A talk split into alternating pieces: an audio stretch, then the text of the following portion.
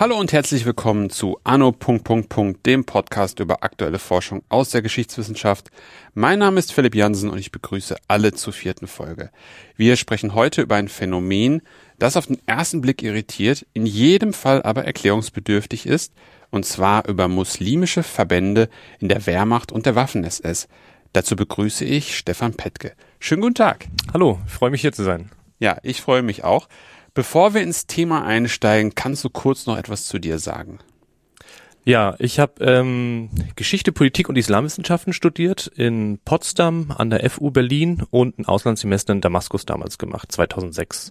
Das ist so ein bisschen der ähm, universitäre Hintergrund zu, zu mir. Genau. Und auch während des Studiums bin ich dann so auf das auf das Thema gestoßen in, in, im Zuge eines Seminars zu Antisemitismus in der islamischen Welt, damals in der Islamwissenschaft an der FU war das. Mhm.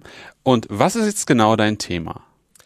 Also mein Thema in meiner, in meiner Doktorarbeit, habe ich jetzt untersucht nur die muslimischen Verbände in der Wehrmacht und Waffen-SS, die in dem Sinne Kampfverbände waren. Es gibt ja eine, eine Vielzahl an Verbänden, die zur Unterstützung der Wehrmacht ähm, rekrutiert worden sind, aufgebaut worden sind. Das sind dann von Stallburschen mhm. ähm, über Versorgungseinheiten, Bautruppen bis hin zu sogenannten äh, fremdvölkischen, also nicht deutschen, nicht deutschen Blutes in Anführungsstrichen nach Nazi-Hierarchie, ähm, die als wirklich als Hilfskämpfer äh, dann rekrutiert und organisiert worden sind. Und genau die habe ich mir angeschaut, ähm, die heutzutage und auch damals aus deutscher Perspektive als Muslime bezeichnet worden sind. Mhm. Das wäre dann auch gleich die erste Frage. Ähm, was wurde aus damaliger Perspektive als Muslime bezeichnet? Ja, also an sich war das ein Oberbegriff, ein Sammelbegriff, der einfach für alle Volksgruppen und Ethnien verwendet worden ist, der, äh, die in, in dem Sinne in Gebieten gewohnt haben oder aus Gebieten kamen, die einen muslimischen Bevölker eine be muslimische Bevölkerungsmehrheit hatten. Also mhm. das konnte sowohl meinetwegen ähm, sagen wir mal ein äh, ein Berber aus Marokko wäre jetzt nach nach äh, aus, aus deutscher Sichtweise als Moslem bezeichnet worden, genauso aber auch wie ein uigurischer Bewohner Zentralasiens, auch der wäre als Moslem be bezeichnet worden und genauso auch noch ähm, ähm, jetzt sagen wir mal ähm, äh, persische Bewohner des heutigen Irans wären genauso mhm. Muslime äh, gewesen oder als solche bezeichnet worden. Also da äh, gab es keine Unterscheidung. Genauso auch nicht mit Sunnit, Schiit. Mhm. Ähm, das war in dem Sinne alles zweitrangig erstmal.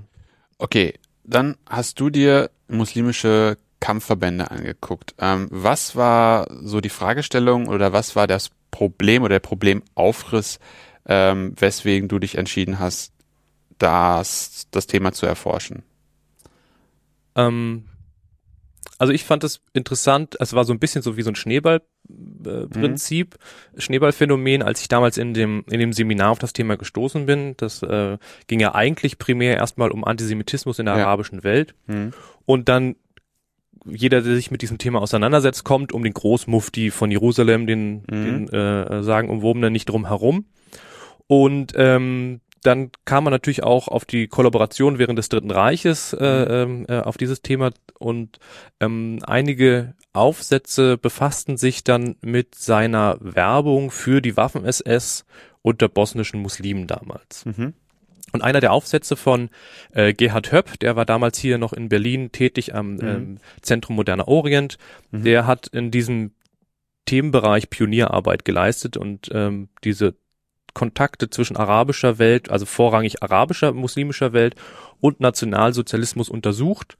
Und in einem seiner Aufsätze schrieb er halt dann, ähm, dass Muslime beziehungsweise Araber eine sehr interessante ähm, Gruppe sind, die mhm. es sich lohnt, äh, noch stärker anzuschauen, weil sie sowohl Opfer als auch Täter sind. Mhm. Das hatte er damals festgemacht an muslimisch-arabischen Insassen in Konzentrationslagern. In deutschen? In, in deutschen Konzentrationslagern. Oh, okay. Also bis jetzt, wenn man, weiß man ja immer nur so von den, ich glaube, in, in Ravensbrück gibt's ja diese Gedenkwand, wo mhm. die Nationalitäten aufgeführt sind. Mhm. Und da gibt es ja zwei Ägypterinnen. Das ist ja ähm, das eine mhm. äh, was, was sozusagen äh, bekannt ist. Aber dass halt viele äh, Muslime in deutschen Konzentrationslagern saßen, ist eher unbekannt gewesen mhm. und Gerhard Höpp war einer der ersten, der das halt untersucht hat. Mhm. Und das fand ich damals so interessant, wie, wie diese Gruppe gleichzeitig Opfer und auch Täter sein konnte mhm. und er hatte dann in Fußnoten auf einige Literatur verwiesen mhm. und die eine Literatur ergibt die nächste Literatur und so ah, wurde ja. das dann immer größer Verstehe, und ja. ähm, dann war klar irgendwann, dass zu dem Thema vor allen Dingen aus den 60ern und 70er Jahren einige Publikationen dazu äh, schon existierten, mhm. die sich dann entweder in allgemeiner äh, also entweder allgemein sich mit dem mit dem Thema äh, Kollaboration und ähm, mhm. militärische Kollaborationstruppen ja. auseinandersetzten. Zum Beispiel Hans-Werner Neulen an deutscher Seite ist so ein ist so ein Buch, was eher so aus diesem aus dieser Militarier-Ecke kommt, ähm, so dass ich dachte, wow, okay, interessantes Thema. Ja. Ähm, erstmal, wie du schon in der Einleitung gesagt hast, äh, äh, verwundert es einen mhm. und äh, häufig die Reaktion ist, wenn ich jemanden sage, worüber ich geforscht habe, ach, das hat's gegeben. Ja.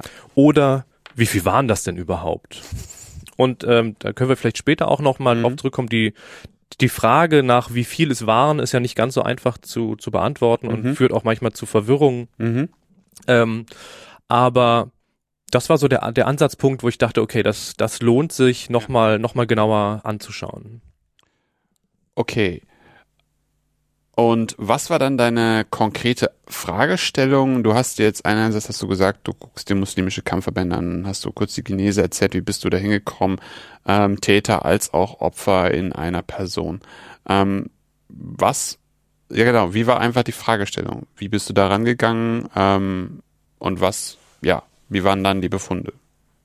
Also ich habe damals noch ähm, am Ende meines Studiums, ich habe noch auf Magister studiert, mhm. ähm, meine Magisterarbeit in Potsdam zum, zur Division Hanja, also ist die sogenannte 13. Waffengebirgsdivision der SS Hanja, kroatische Nummer eins, um mal diesen mhm. ganzen langen, oh, mein langer Name, äh, ja. den ganzen langen äh, Namen dieser Einheit äh, äh, zu nennen, äh, genauer untersucht, die setzt sich zum größten Teil aus bosnischen Muslimen zusammen. Ja. Und das ist auch eigentlich so die Einheit, die immer in diesem Zusammenhang genannt wird, ja. weil es von denen einfach sehr viele Propagandaaufnahmen gibt. Ja. Und von daher ist sie in dem Sinne eigentlich eine Ikone, wenn man so möchte, eine ja. bildliche Ikone ja. von muslimischer mhm. Kollaboration mhm. mit den Nazis. Mhm. Auch, auch da wieder, weil der ähm, Großmufti da sehr aktiv war, wie mhm. gesagt, für die rekrutiert hat und sie auch besucht hat auf dem Truppenübungsplatz mhm.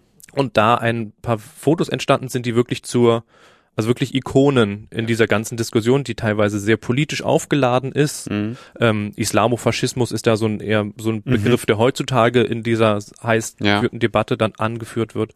Ähm, vor ein paar Jahren fuhr ja, fuhren ja ein paar Busse durch Washington, wo halt ähm, der Großmufti drauf gedruckt war von einer, äh, also jüdische Lobbyorganisation, hat halt den, diese Kollaboration nochmal zum Thema gemacht. Mhm. Ähm, ähm, also auch bis heute ist, ist das in, diese, diese Hanja-Division und vor allen Dingen die, die Involvierung des Muft, Großmuftis dann äh, ein politisches Thema. Mhm. Und diese Einheit hatte ich mir damals in der Magisterarbeit ein bisschen ah, okay, äh, angeschaut. Ja. Mhm.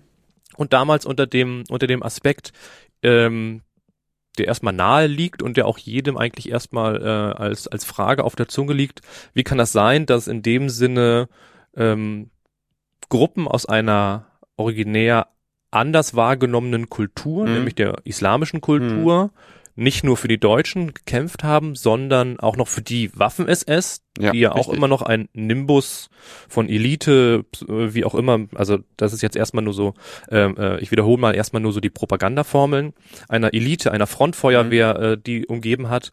Äh, wie kann es sein, dass Muslime für die kämpfen und ähm, wirklich Uniform der Waffen-SS tragen? Äh, passt das zusammen mit mhm. der, mit dem NS-Weltbild und mhm. dem, dem Rasse-Weltbild? Und das mhm. habe ich mir damals genauer angeschaut und bin eigentlich nur zu unbefriedigenden Ergebnissen gekommen. Oh, okay. Ähm, und zwar in der Gestalt, dass ich hatte mir ähm, Himmler, Hitler, Rosenberg angeschaut, deren Schriften mhm. und dabei dann äh, feststellen müssen, dass Islam und Muslime in bis Kriegsausbruch und eigentlich bis diese Einheiten aufgestellt werden, ähm, keine wirklich große Rolle einnimmt. Mhm. Also und deswegen ähm, deswegen war diese Fragestellung eher unbefriedigend verlaufen. Mhm. Und das habe ich auch wie nochmal zum Anlass genommen, das Thema im größeren Zusammenhang dann in meiner Doktorarbeit zu untersuchen. Und da wiederum ist die Fragestellung gewesen, inwieweit dieses ähm, in dem Sinne die deutschen Vorstellungen von was sind Muslime und warum mhm. möchten wir Muslime als Soldaten haben mhm. Und worauf diese fußen, mhm. äh, diese Vorstellungen zu dann Problemen in der konkreten Umsetzung dieser Einheiten geführt mhm. haben. Mhm. Also in dem Sinne ziele ich darauf ab, beziehungsweise meine These ist zu sagen, wir haben eine einen Diskurs, mhm. der auf kolonialen Diskursen fußt, mhm. nämlich dass der sogenannte edle Wilde mhm. ein brutaler, aber sehr guter Kämpfer ist, mhm. der, der einfach extreme Kampfeigenschaften in sich vereint mhm. und für spezielle Kampfesarten, Guerillakrieg, mhm. äh, in unwegsamem Gelände gut einsetzbar, also in mhm. diesen, in diesen äh, äh, Kampfarten sehr gut ist und deswegen ähm, halt ein, ein, eine gute Unterstützung für, für mhm. nicht geübte europäische Verbände in un, ungeübten Gelände, mhm. sei es jetzt damals in den Kolonien in Afrika mhm. äh, oder Nordafrika, als auch dann im, auf dem Balkan mhm. oder im Kaukasus, mhm. ähm, dass sie da sozusagen als in dem Sinne eines, einer, einer Spezialunterstützung sehr gut funktionieren würden. Das war so die These. Okay, welche äh, Gruppierung hat angefangen, muslimische äh, Soldaten oder Kämpfer für sich zu rekrutieren? War das die Wehrmacht oder die Waffen-SS? Das war ähm, ganz klar die Wehrmacht, die hat damit angefangen. Ähm, und zwar ging das los mh, hm, im, im Spätsommer 41, mhm. ähm, beziehungsweise der die die Initiative ging eigentlich noch ein bisschen weiter davor vom Auswärtigen Amt aus. Also dazu okay. muss man wissen, dass ja die Italiener äh, relativ eigenmächtig äh, Abenteuer in dem Sinne militärische Abenteuer begonnen haben, mhm. indem sie ja äh, in Nordafrika vorrückten und ja. auch äh, auf dem Balkan gegen Griechenland vorrückten, ohne dass wirklich abgesprochen war. Ja, stimmt, diese, diese äh, Einsätze, die dann unplanmäßig von den Deutschen dann noch unterstützt werden mussten. Deswegen ja auch zum Beispiel der Aufschub für den sogenannten Russlandfeldzug, richtig? Genau, exakt, äh, exakt. Also ähm, äh, dass ähm, die deutschen Streitkräfte dann dazu gezwungen waren, dort zu unterstützen, mhm. weil sonst ähm, dort zum Beispiel in Nordafrika das Feld von mhm. äh, den Engländern wieder aufgerollt worden wäre. Und mhm. ähm, die Gefahr war, dass Italien die Besitzung in Nordafrika zum Beispiel verliert. Ja. Und ähm, dieses eher nicht erfolgreiche Vorgehen der Italiener, ja. nennen wir es mal so, ähm, hat dazu geführt, dass im Auswärtigen Amt ähm, einige einige Personengruppen sehr stark angefangen haben, dafür einzutreten, den Italienern nicht mehr die Initiative zu überlassen. Okay. Also bis dahin war zwischen Hitler und Mussolini die Aufteilung der Osten, ich nenne es jetzt mal einfach, mhm. der Osten ja. ist der neue Lebensraum für, für die Deutschen. Mhm. Und die Italiener sozusagen auch klassisch bis hin, kann man ja propagandistisch alles äh, mhm bis da, äh, also äh, begründen, ähm, bis hin zu, zu römischen Zeiten zurück. Das Mittelmeer ist italienische Einflusssphäre, mhm. Mare mhm. Nostrum ist so der Oberbegriff. Ja. Deswegen ähm, ähm, die Italiener in Nordafrika und den ganzen Mittelmeerraum. Ähm, das war soweit die, die Absprache zwischen Hitler und Mussolini.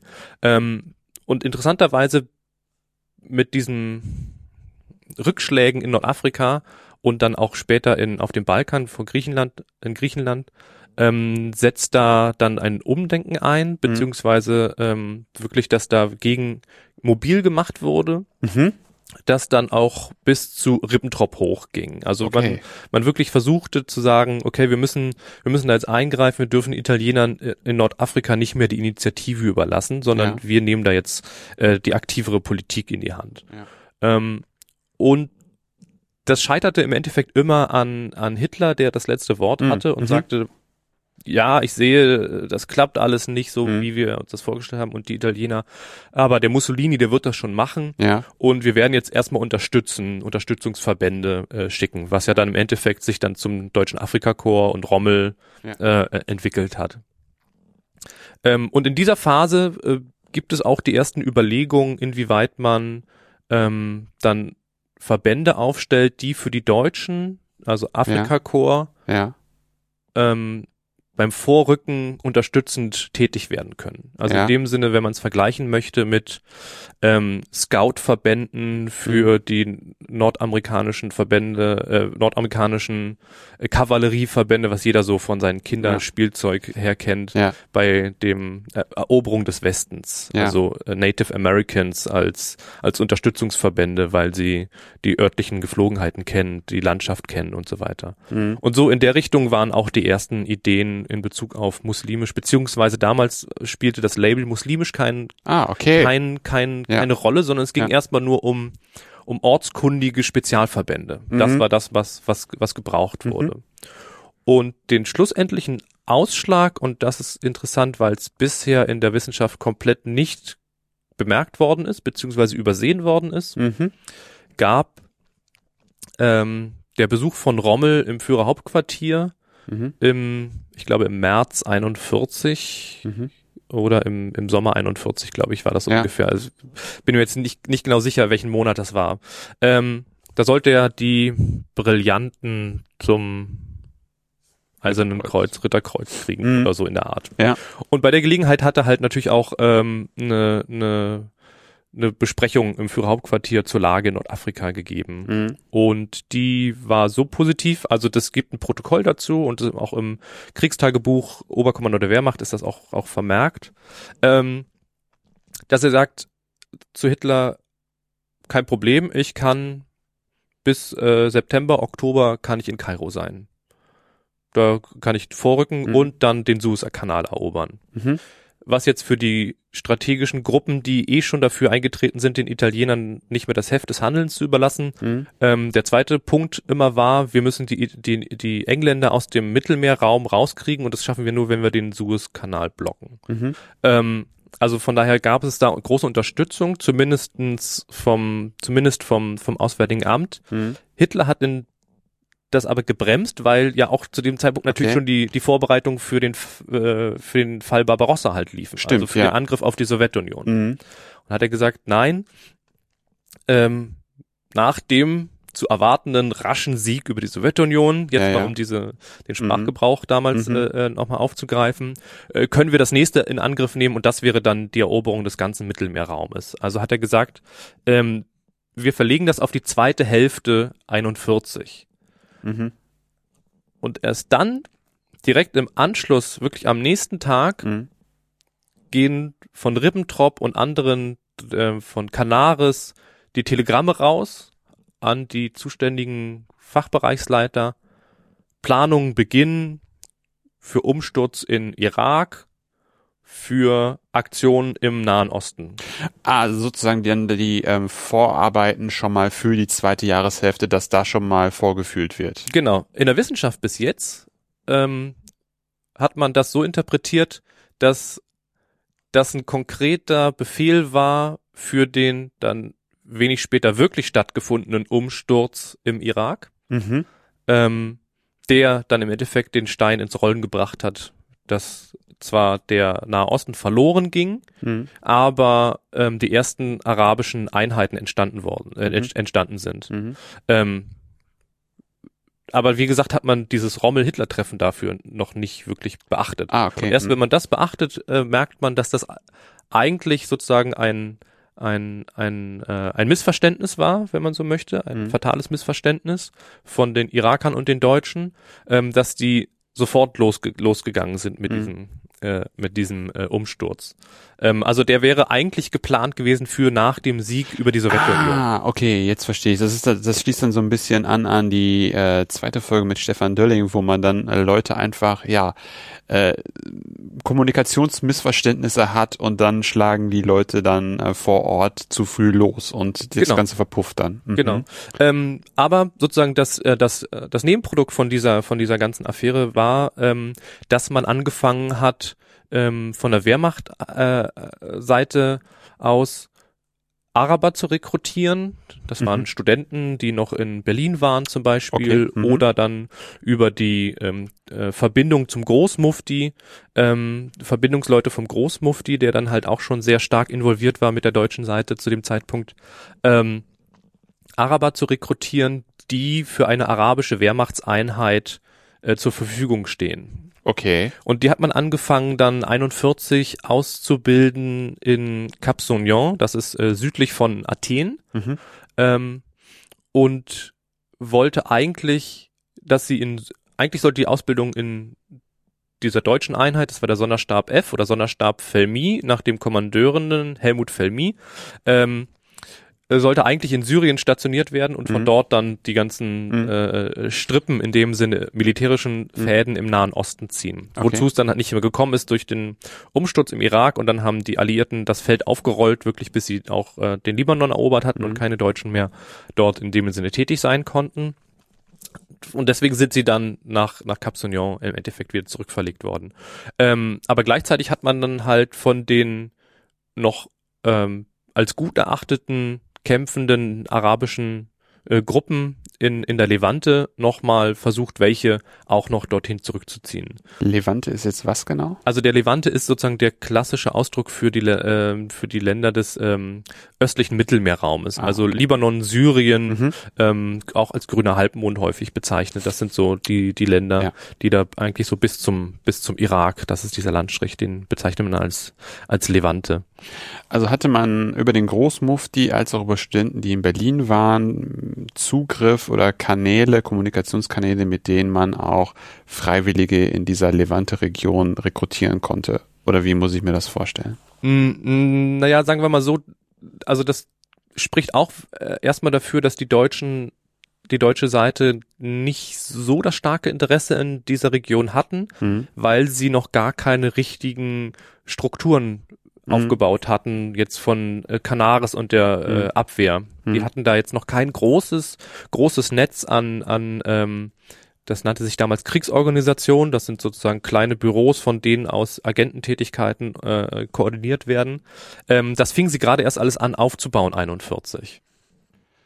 Okay, also sozusagen mit dem äh, Gespräch Rommel-Hitler ist das Ganze erst ins Rollen gekommen und wurde dann eigentlich von dem Umsturz im Irak dann vorweggegriffen und aber letztlich war die Struktur oder die Organisation noch gar nicht so weit, um da überhaupt irgendwas abzuschöpfen oder aktiv zu sein.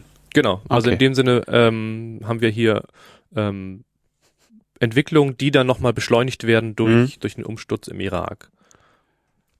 Okay, dann haben wir diese arabischen Kampfverbände, die dann Sonderstab F, Felmi ausgebildet worden sind in Griechenland.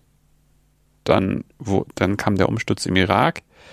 Ähm, da könnte man jetzt ja fast vermuten oder, oder behaupten, damit ist ein Thema zu Ende. Aber es ging ja noch weiter. Wie, wie ging es dann weiter? Genau.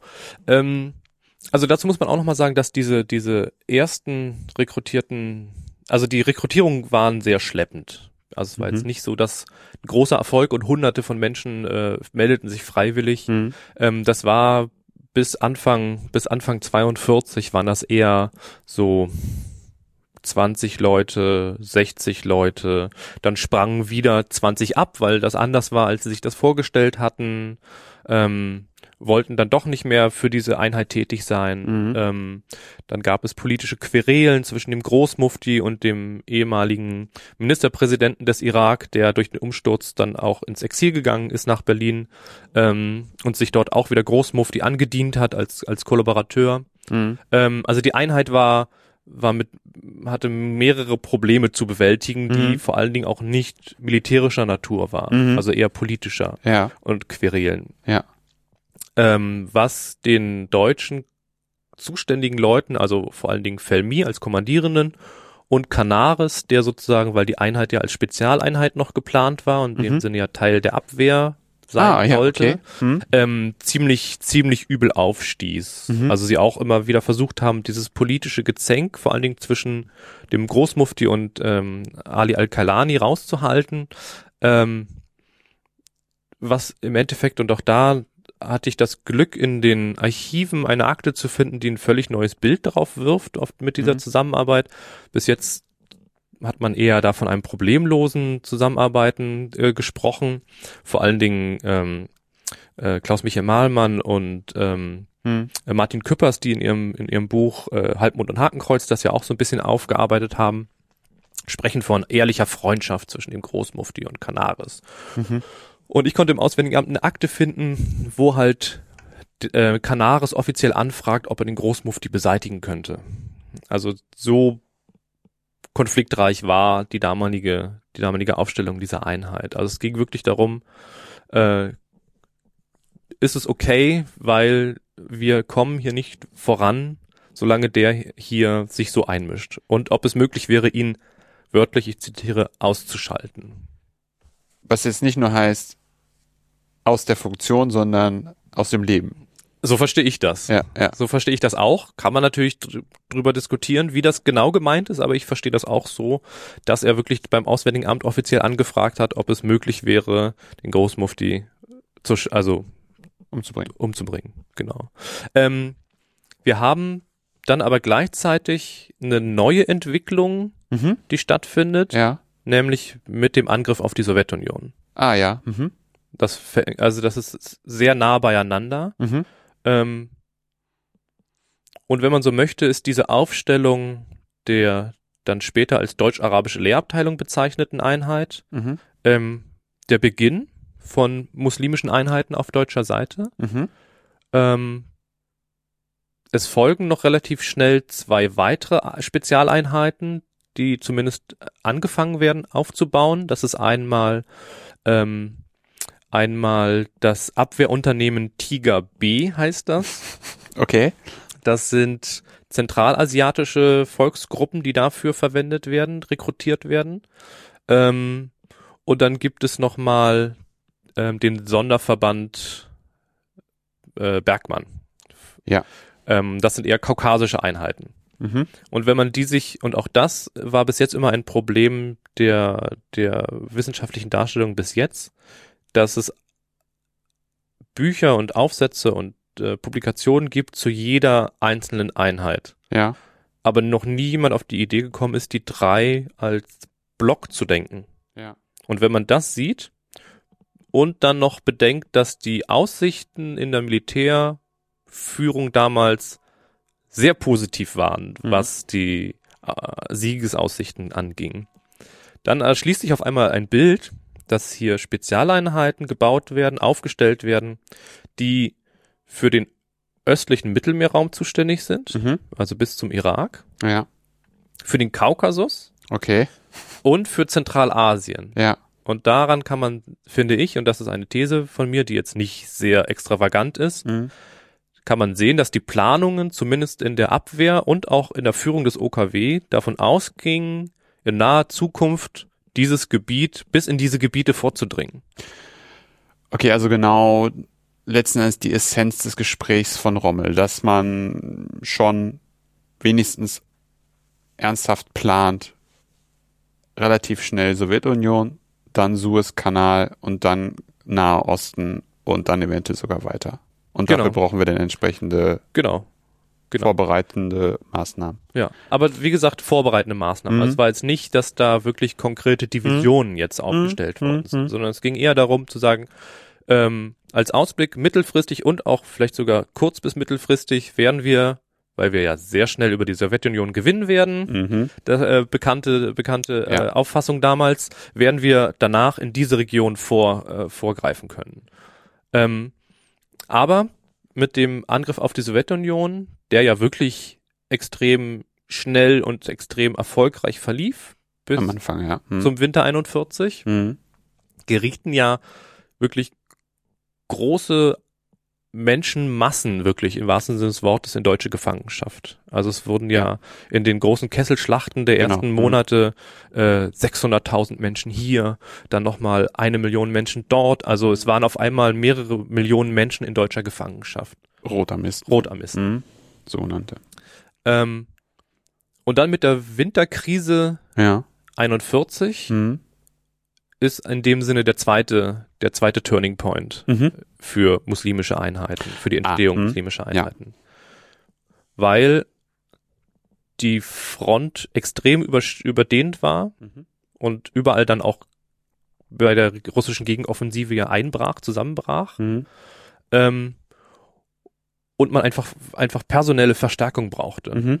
Also klar war auch, dass jede Einheit schon auf eigene Faust angefangen hatte, zum Beispiel ukrainische Stallburschen oder Versorgungsträgereinheiten sich selbst aus den Gefangenen herausgenommen hatte. Das war sozusagen schon, ich nenne das wilde Rekrutierungen waren schon waren, also hatten schon stattgefunden. Okay, das ist dann das, was dann später immer unter der, unter dem Synonym Hilfswillige Genau. läuft. Exakt. Ah, und das war am Anfang dann mehr oder weniger wild rekrutiert. Genau, das hatte man sich Mhm. einfach selbst, also hatte man sich einfach selbst Leute rausgezogen, sei es jetzt als als Koch oder als Mhm. Stallbursche oder für die Wäsche oder Mhm. oder halt dann auch wirklich als Trägereinheiten oder sowas in Mhm. der Richtung. Ähm, das das das fand schon statt, sobald die der Nachschub nicht klappte, sobald die Front überdehnt war und man einfach nicht mehr das Personal hatte für für für diese auch einfach Hilfsarbeiten in Mhm. dem Sinne.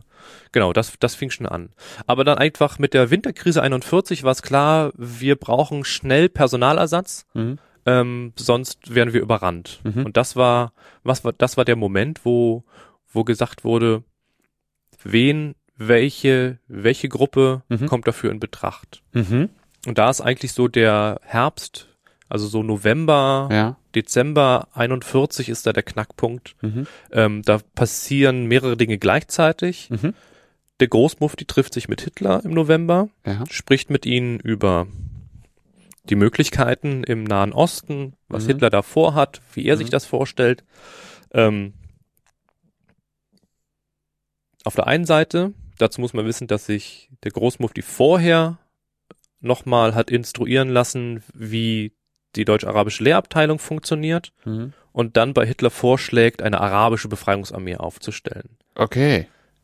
In Ja. der Wissenschaft bis jetzt immer war das, der Mufti gibt die Idee für arabische Verbände. Mhm. Dass aber er damit auch den deutschen, der deutschen Einheit hilft, die, weil in dem Sinne kein Vorrücken gerade im Nahen Osten zu erkennen war und eher die Mhm. Gefahr war, dass die aufgelöst werden sollten, Mhm. ihnen hilft und äh, Felmy in die Karten spielt, ähm, als Einheit weiter zu bestehen Und sogar noch zu vergrößern. und zu vergrößern, ja. ähm, ist halt bis jetzt auch noch nicht wirklich als These aufgetaucht. Ja. Also bis jetzt ist es immer nur, der Großmufti gibt den Anstoß dafür, äh, dass, dass arabische Einheiten aufgebaut werden. Mhm. Das ist das eine, was im November passiert. Dann gibt es einen Besuch türkischer Generäle Mhm. im Hauptquartier. Die waren vorher an der Front, haben sich Mhm. die Front angeschaut und haben sich sehr stark für die muslimischen Soldaten in deutscher Gefangenschaft Mhm. äh, interessiert, die sogenannten Turkvölker, Mhm. ähm, also vor allen Dingen aus dem Kaukasus Mhm. und ähm, auch Zentralasien, ähm, die in türkischer Lesart als äh, türkische Brüder bezeichnet werden. Okay. Äh, und haben sich stark gemacht für, für das Schicksal der Krim-Tataren, die damals schon im deutschen, so langsam ins, ins deutsche Einflussgebiet rückten. Mhm. Und gesagt, nach Vorbild der Kollaboration im Ersten Weltkrieg, Mhm. als man muslimische Kriegsgefangenenlager aufgebaut hat, eins war hier Wünsdorf und Zossen, Mhm. hier in der Nähe von Berlin.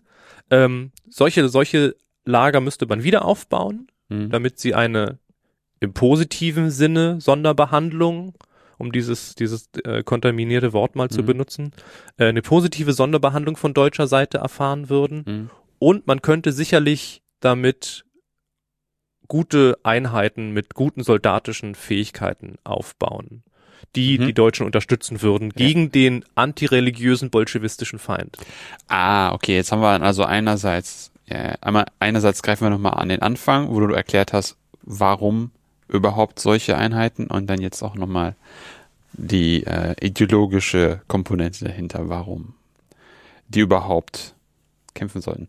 Das ist ja auch ganz witzig, ne? das war ja auch in ganz Europa so der, die Chiffre, der Kampf gegen den, der eu- europäische oder wie auch immer, Kampf gegen den Bolschewismus, ähm, wo man dann auch aus anderen, aus Euro, äh, westeuropäischen Ländern dann entsprechende Freiwillige ähm, oder Einheiten rekrutieren konnte. Interessant. Mhm. Wobei, wobei diese Chiffre, der gesamteuropäische Abwehrkampf ja wirklich erst ab, ich sag mal, 44 sehr stark Oh, okay. wird. Mhm. Also vorher war das ja eher, also wir greifen jetzt ein bisschen vor damit, aber ähm, zum Beispiel germanische Freiwillige in die SS, Waffen-SS, firmierte noch unter wirklich rassischer Hierarchie. Also Mhm. nordische Menschen, germanische Menschen mit gutem Blut in dem Sinne. Mhm. Auch hier, du merkst die, also das ist alles sehr, also Propagandasprache. Ja, ja, klar, Zum Glück genau. auch sehr erkenntliche Ja, Propagandasprache. Glück, ja. äh, hoffe ich auch für die Zuhörer. Ja. Ähm, also in dem Sinne gutes Blut nach äh, Rasse Rassekriterien in die SS Waffen SS zu holen und Mhm. erst dann später wird das propagandistisch sehr stark aufbereitet äh, als gesamteuropäischer Abwehrkampf, um wirklich die letzten Kräfte zu mobilisieren. Okay. Wir sind jetzt aber dann zurück nochmal bei den Türken, die ihre Glaubensbrüder gerne in deutscher, in, auf deutscher Seite oder in deutschen Gefangenenlagern gut behandelt sehen möchten. Genau. Und ähm, und diese diese Doppelung plus weiterhin aus dem Auswärtigen Amt, ich nenne es jetzt mal eine starke Lobbyarbeit, dass die Islampolitik eine neue auf einen auf einen auf an sozusagen neu justiert werden müsste, weil äh, damit große Erfolge äh, erzielt werden könnten. Mhm. Das alles trifft in diesen Mo Monaten und Wochen äh, Ende Oktober bis Anfang Ende Mitte ja bis sagen wir mal, fast Ende Dezember Mhm. trifft das so sehr sehr konzentriert zusammen 41. 41 Mhm. Ja.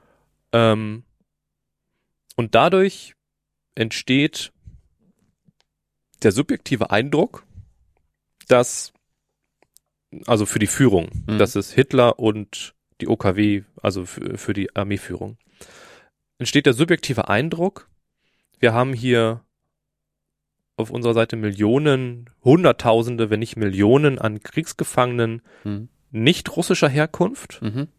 Was immer noch wichtig ist, um es Mhm. im ideologischen Gleichgewicht zu halten, Mhm, weil der mhm. Russe, der Russe immer noch der Feind ist, Mhm. die uns unterstützen würden im Kampf gegen den Bolschewismus. Ja. Aus welchen Gründen jetzt auch erstmal sei dahingestellt. Sie Ja. würden uns aber unterstützen. Mhm. Und sie vereinen, und da kommt dann der Diskurs aus der Kolonialzeit zum Tragen, Mhm. sie vereinen gute soldatische Eigenschaften, weil sie, und jetzt kommt so langsam das Label muslimisch Mhm. mit rein, weil sie Muslime sind. Okay. Und das führt im Endeffekt dazu, dass Hitler am, ich glaube am 22. Dezember 41 sein Okay gibt, Ostlegion aufzubauen. Und in der ursprünglichen Fassung auch davon spricht, aus muslimischen Kaukasus- Mhm. Mhm. und Turkvölkern. Ja. Da gibt es dann Einspruch von Rosenberg, der sagt, nein, man muss alle, weil das ja auch ein politisches Projekt sein soll, Mhm. muss man alle Volksgruppen mit einbeziehen. Das heißt auch Armenier und Georgier. Okay. Mhm. Und das wird dann auch pro forma mit reingenommen, Mhm. aber zuerst werden muslimische Einheiten Mhm. aufgebaut. Also Einheiten mit Bevölkerungsgruppen aus mehrheitlich muslimischen Gebieten, Mhm. um das mal so Mhm. korrekt äh, zu sagen. Das ist auch richtig. Ähm. Und das passiert im sozusagen Jahreswechsel 41 zu 42. Mhm. Also gleichzeitig ähm, hatte aber, also wir haben hier zwei Bewegungen, Mhm. um ja. mal im Ja. schönen äh, Business Neudeutsch zu sprechen, Ja.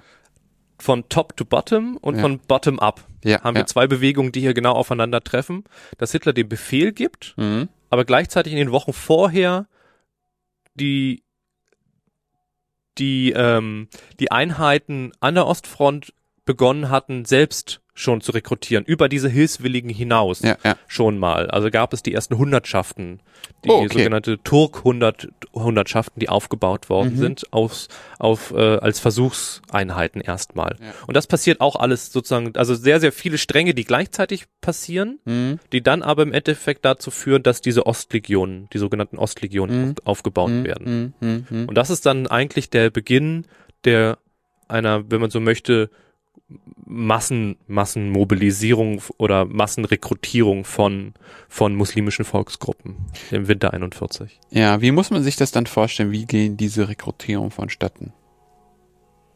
Also, sie bauen zum Teil auf Exilanten der Volksgruppen auf, Mhm. die vertrieben worden sind durch die stalinistischen Säuberungen Mhm. aus der Sowjetunion und sich in Europa im Exil befanden.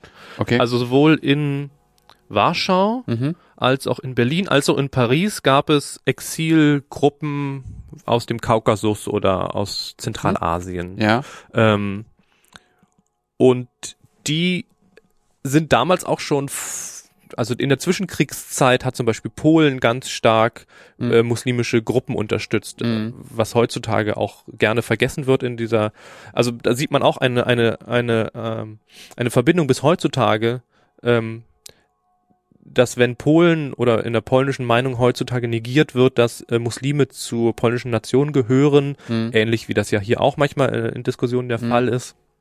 Übersieht man in Polen dort gerne, dass äh, Pisulski, also der der ähm, General Mhm. ähm, äh, der der Zwischenkriegszeit, der das Handel, äh, das Zepter des Handelns in der Hand hatte, Ja.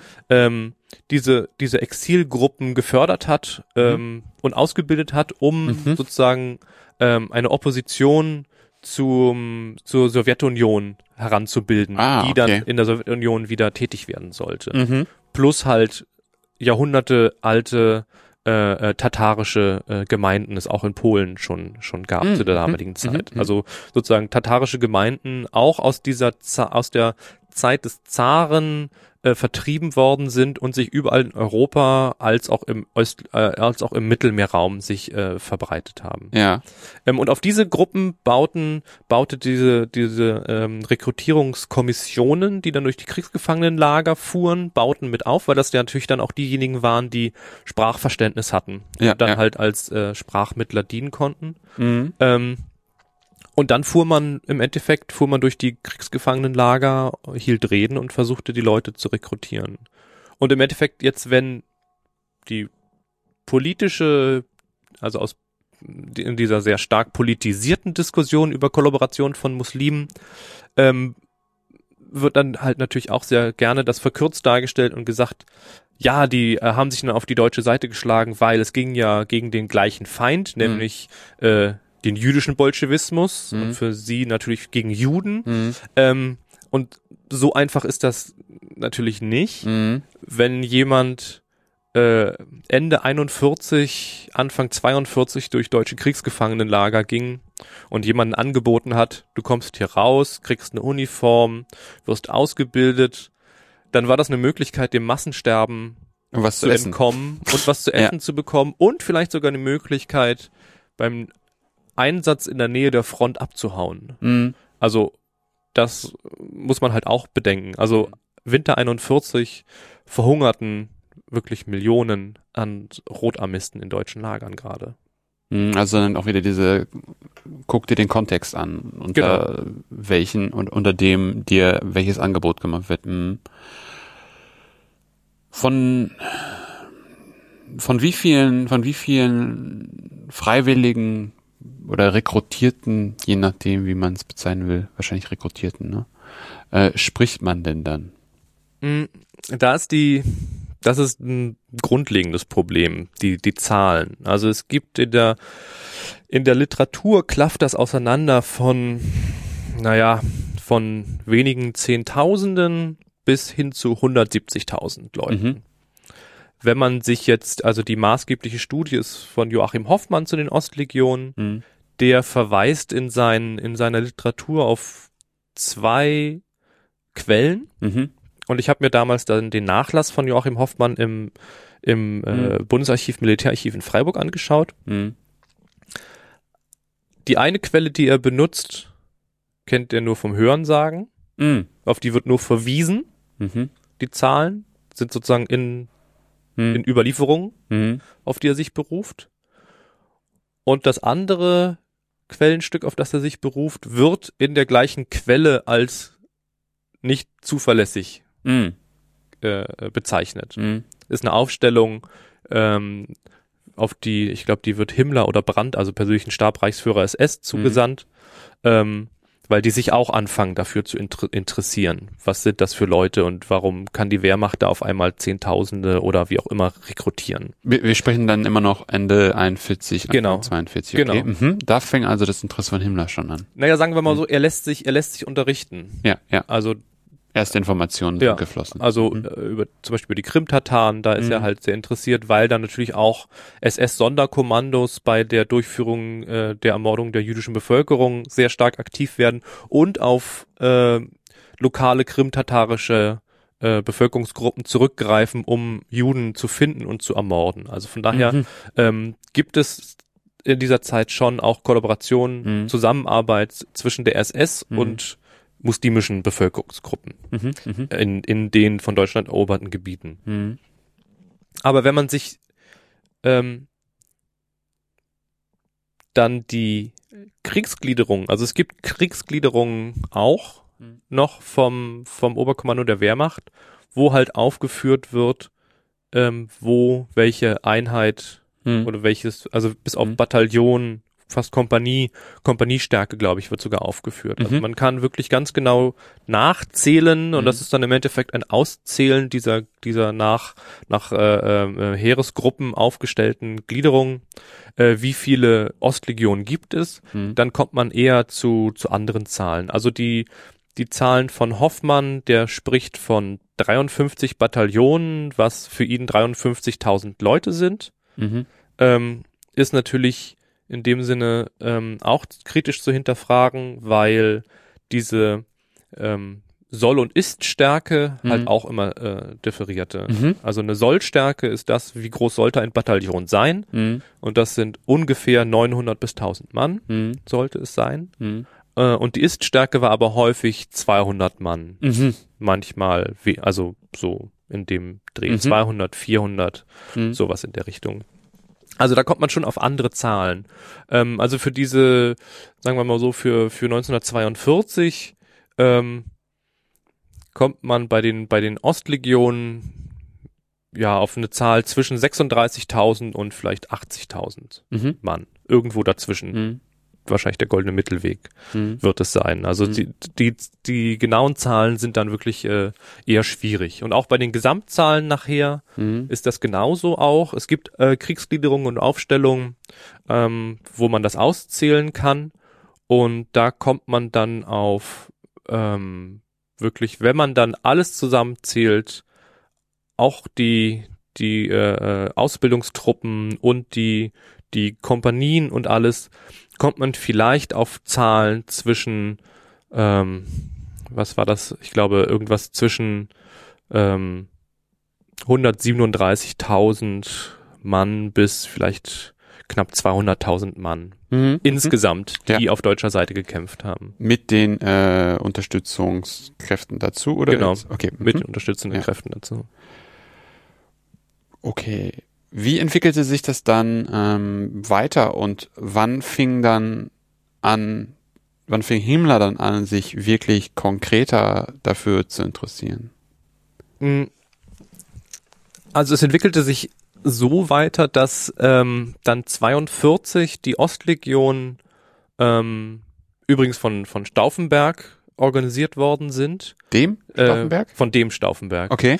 Ähm, der dafür zuständig war in der Organisationsabteilung Mhm. ähm, ähm, des Oberkommando des Heeres. Mhm. Ähm, und diese Verbände, obwohl schlecht ausgerüstet, schlecht ausgebildet, also es gab mehrere Aufstellungswellen, sogenannte. Mhm. Und die erste Welle war noch sehr schlecht ausgerüstet mit eher Beuteuniform, Beutewaffen, Mhm. nur wenige Wochen kurz ausgebildet, wurden sie sofort an Frontabschnitte verlegt, beziehungsweise in, in frontnahe Gebiete Mhm. und in dem versagten aus militärischer Sicht. Mhm. Also viele desertierten oder äh, konnten keine, in dem Sinne keinen militärischen Erfolg Mhm. leisten.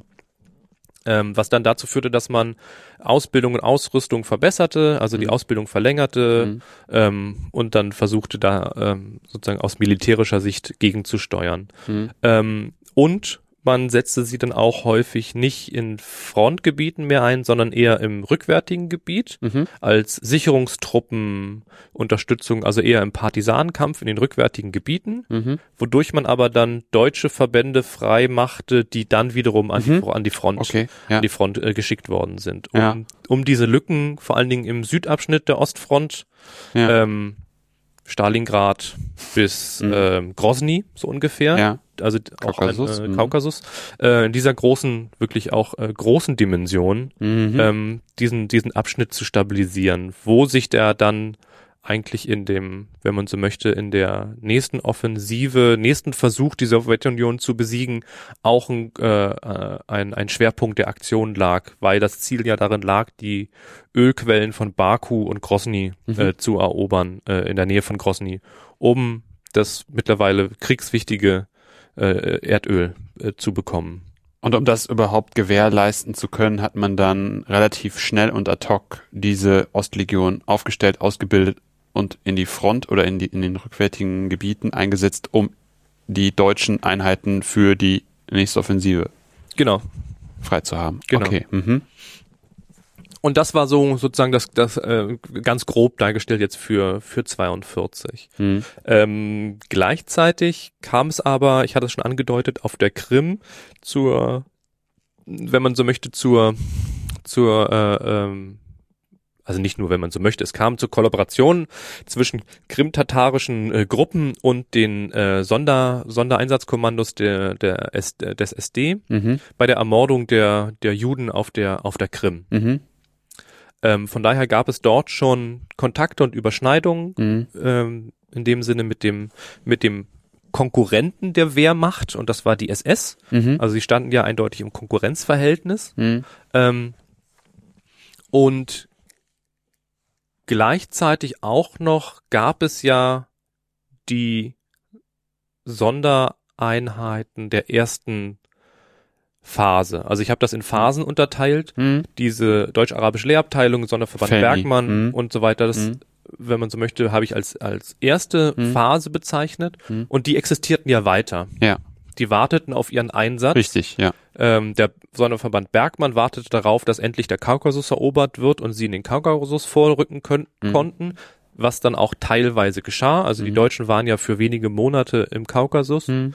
Dort kamen die dann zum Einsatz. Der, die deutsch-arabische Lehrabteilung und der Sonderstab F warteten Femi, mhm. darauf, dass das Afrika-Korps endlich äh, siegreich vorrücken würde bis auf Kairo und danach. Ähm, und der ähm, der dritte Sonderverband, äh, das Abwehrunternehmen Tiger B wiederum. Und da haben wir dann ähm, die Überschneidung zur zweiten Phase wurde verwendet, um die ersten Einheiten der Ostlegion aufzubauen. Ah, okay. Und da haben wir dann wirklich interessante personelle äh, äh, äh, Kontinuitätslinien. Mhm. Also der der ähm, Kommandeur dieser Einheit, ähm, Major Mayamada, ähm, wird dafür genommen, ähm, diese Einheiten, diese ersten, die dann auch eine muslimische Einheit explizit sein soll, Mhm. der kaukasisch-mohammedanische Verband, Mhm. äh, beziehungsweise der äh, die aserbaidschanische Legion wird das dann später. Mhm. Ähm, genau, also die geht sozusagen in diese Ostlegion über. Und es kommt nun dazu, dass, wie wir ja wissen, der Afrika-Feldzug dann irgendwann ähm, zurückgedrängt wird. Mhm. Ähm, dieses sehr überhöhte Montgomery gegen Rommel und Wüstenfuchs gegen, ne, also was da alles propagandistisch dann äh, Mhm. äh, los ist. Jedenfalls die deutschen Truppen, deutsch-italienischen Truppen werden zurückgedrängt, im Endeffekt bis zum Ende 42 auf tunesisches Gebiet. Mhm. Und dort mittlerweile Operation Torch hatte auch schon stattgefunden. Das war die Landung der Alliierten in, in äh, Marokko Mhm. und äh, Algerien. Ähm, rückten also die alliierten Verbände von zwei Seiten auf die deutsch-italienischen Verbände vor. Mhm. Und jetzt erst in diesem, dieser Spätphase, Ende 42, wird, äh, wird die deutsch-arabische Lehrabteilung Mhm. ähm, dorthin verlegt Mhm. und soll dort kämpfen. Mhm. Und Großmufti schaltet sich auch wieder ein, Mhm. versucht politisch viel zu bewegen, Mhm. bietet sich an. Ähm, interessanterweise spielt der Großmufti bei der Aufstellung der Ostlegion keine Rolle. Okay. Meine These ist, aus der Erfahrung dieser politischen Querelen Mhm. der ersten Phase Mhm. hat die Wehrmacht darauf verzichtet, ihn da mit, Mhm. mit einzubeziehen. Plus ähm, die das Label Islam oder muslimische äh, Soldaten hatte am Anfang noch nicht so die Tragweite, sondern entwickelte sich erst in dieser zweiten Phase immer, Mhm. immer stärker. Aber Mhm. auch da wollte man jetzt den Großmufti nicht so sehr einbinden. Mhm. Jedenfalls Ende 42 äh, wird die deutsch-arabische Lehrabteilung nach Tunesien verlegt, kämpft dort, Mhm. baut noch weitere Einheiten auf Mhm. und im Endeffekt geht dort auch unter mit dem Afrikakorps. Okay. Damit ist zumindest bis auf die Ersatztruppen, die noch außerhalb von Tunesien waren, diese Einheit nicht mehr existent. Mhm. Für den Großmufti ist damit aber auch seine politische Einheit weg, Mhm. der er Ja. das Ziel war, am, an der Spitze einer arabischen Befreiungsarmee Mhm. von Ägypten aus nach Palästina einzureiten, an, ne, also auch wieder so sehr Mhm. stark propagandistisch überhöht. Mhm. Äh, ähm, ich spinne das jetzt mal so, so propagandistisch weiter, an, an der Spitze einer arabischen Befreiungsarmee nach Palästina einzureiten, die Juden zu äh, verfolgen, zu vertreiben, zu vernichten Mhm. ähm, und von dort aus die arabische Welt von den von den äh, alliierten Imperialisten zu befreien. Mhm. Jetzt mal so Ja. als Aneinanderreihung von Propagandaphrasen. Mhm. Ähm, das war damit endgültig gescheitert Ja. mit dem Verlust von Nordafrika und damit ja auch an sich seine Rolle. Mhm. Richtig. Und jetzt schafft es der Großmufti aber, ähm, und das ist sozusagen sein, sein, äh, sein, Ass im Ärmel. ja, sein Ass im Ärmel oder sein Husarenstück, was er ja wirklich schafft, Oh, okay. Mhm. ähm, einen neuen Verbündeten Mhm. Mhm. aufzutun. Und es kann halt nicht mehr die Wehrmacht sein, Nein. die ihn nicht mehr berücksichtigt hat bei den Ostlegionen. Mhm. Ähm, und Nordafrika fällt weg. Dort Mhm. sind die Deutschen nicht mehr aktiv, können nicht mehr aktiv sein, weil sie keine Truppen mehr dort haben. Und der letzte verbliebene Akteur ist die SS Waffen-SS. Himmel also. Und Mhm. wirklich erst Ende 42, Anfang 43 merkt man, dass diese Zusammenarbeit zwischen äh, dem Großmufti und äh, Himmler dann neuen, also neue Intensität erhält. Mhm. Also man kannte sich zwar, Mhm. Abgesandte des Großmuftis und des äh, ähm, Al-Kailani, also irakischen Ministerpräsidenten, hatten sich Sachsenhausen mal angeguckt, Mhm. waren mal äh, zu zum äh, ähm, ähm, in der in der ähm, in der bei der Polizei, Kriminalpolizei, bei der Gestapo gewesen, hatten sich angeschaut, wie die aufgebaut sind Mhm. Für später. äh, für später, Mhm. ähm, um sich Inspiration zu holen, Mhm. wenn sie denn siegreich in Ja. ihre Heimatländer zurückkehren, wie sie ähnliche Organisationen aufbauen Mhm. könnten. Also von daher die Kontakte bestanden. Mhm. Ähm, einer der, der Betreuer des Großmuftis aus dem Auswärtigen Amt, äh, Ettel, war auch gleichzeitig ähm, den genauen Rang, der SS-Rang, den Mhm. ein, wie auch immer. War auf jeden Fall Ehren, Genau. Ehrenmitglied der Ehrenmitglied der SS. SS und ähm, äh, die Kontakte bestanden. Also der Mufti rannte da in dem Sinne große äh, offene Türen ein. Die ähm, Ja. ähm, es hatte auch schon vorher mit dem Unternehmen Zeppelin ähm, erste Versuche gegeben, Spezialeinheiten in der SS auszubilden. Mhm. Darunter halt auch äh, Kaukasier und äh, aus den äh, aus den muslimischen Mhm. äh, Gebieten auch zu verwenden für Spezialeinheiten. War eher erfolglos geblieben, dieses Unternehmen Zeppelin. Mhm. Ähm, aber jetzt bot sich also für die die Chance, auf diesen erfolgreichen Zug aufzuspringen. Mhm. Denn das wurde auch eindeutig gesehen. Die Wehrmacht hatte Erfolg. Ja. Jenseits von dieser, wie viele waren es jetzt nun genau? Mhm. Sie konnten zumindest Zehntausende mobilisieren Ja. als Kämpfer für die Deutschen. Ja. Und das war der Punkt auch, äh, was einfach dann dazu geführt hat, zu sagen, okay, wir, hier, hier fährt ein Zug ab, mit dem Mhm. man quantitativ Erfolg haben kann. Mhm.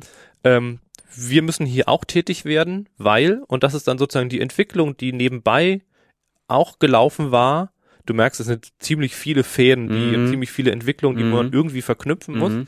Ähm, die Waffen-SS unter Gottlob Berger einen extremen Expansions äh, äh, Ausbau, Mhm. äh, extreme Expansion äh, betrieben hatte.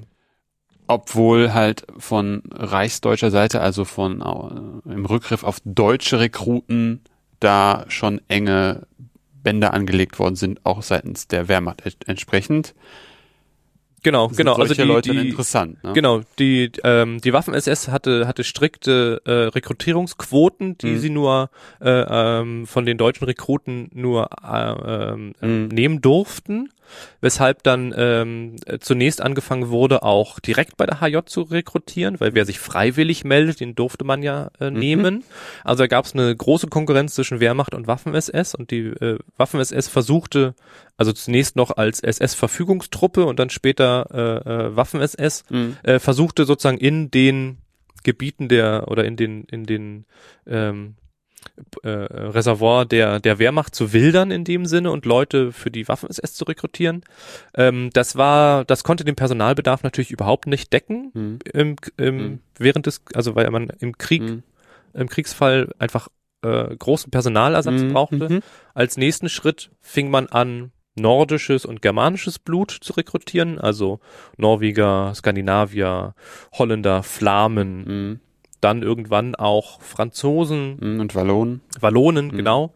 Ähm, fing, fing äh, an, äh, diese Gruppen äh, in die Waffen-SS mit mhm. einzubeziehen. Alles noch unter ähm, rassischer Hierarchie. Mhm. Ähm, interessanterweise quittiert, gab es da eine, äh, in dem Sinne eine Krise. Bernd Wegener hat das in seinem Buch sehr gut beschrieben, dass reihenweise dann ähm, diese Rekrutierten der germanisch-nordischen Volksgruppen dann mhm. wieder den Dienst quittierten und gesagt haben, nee, äh, das, das funktioniert nicht. Das ist nicht so wie das, was mir versprochen wurde.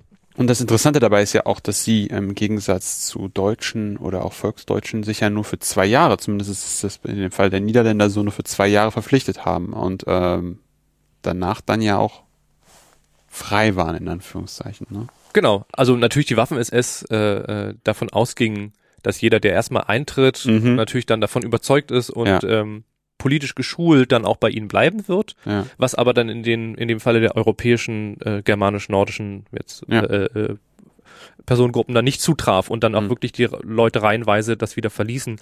Was dann da, dazu führte, dass äh, Gottlob Berger einfach die nächste Gruppe in, in, in Augenschein nahm und das waren die sogenannten Volksdeutschen. Also es waren äh, Gruppen in Europa, größtenteils Osteuropa, die aus ehemaligen deutschen Donauschwaben, Donauschwaben, Banater-Schwaben, mm, ja. äh, Rum, äh, äh, Siebenbürgen-Deutschen, ja. äh, äh, diese Gruppen ähm, hat man dann angefangen in die in die Waffen-SS zu äh, zu ziehen, mhm. hat auch eigene Eigeneinheiten gegründet, wie zum Beispiel die siebte Waffen, äh, die also die siebte Division Prinz Eugen mhm. ähm, aus äh, ähm, in Serbien ansässig, größtenteils aus Serbien stammenden Volksdeutschen gebildet wurden. Mhm.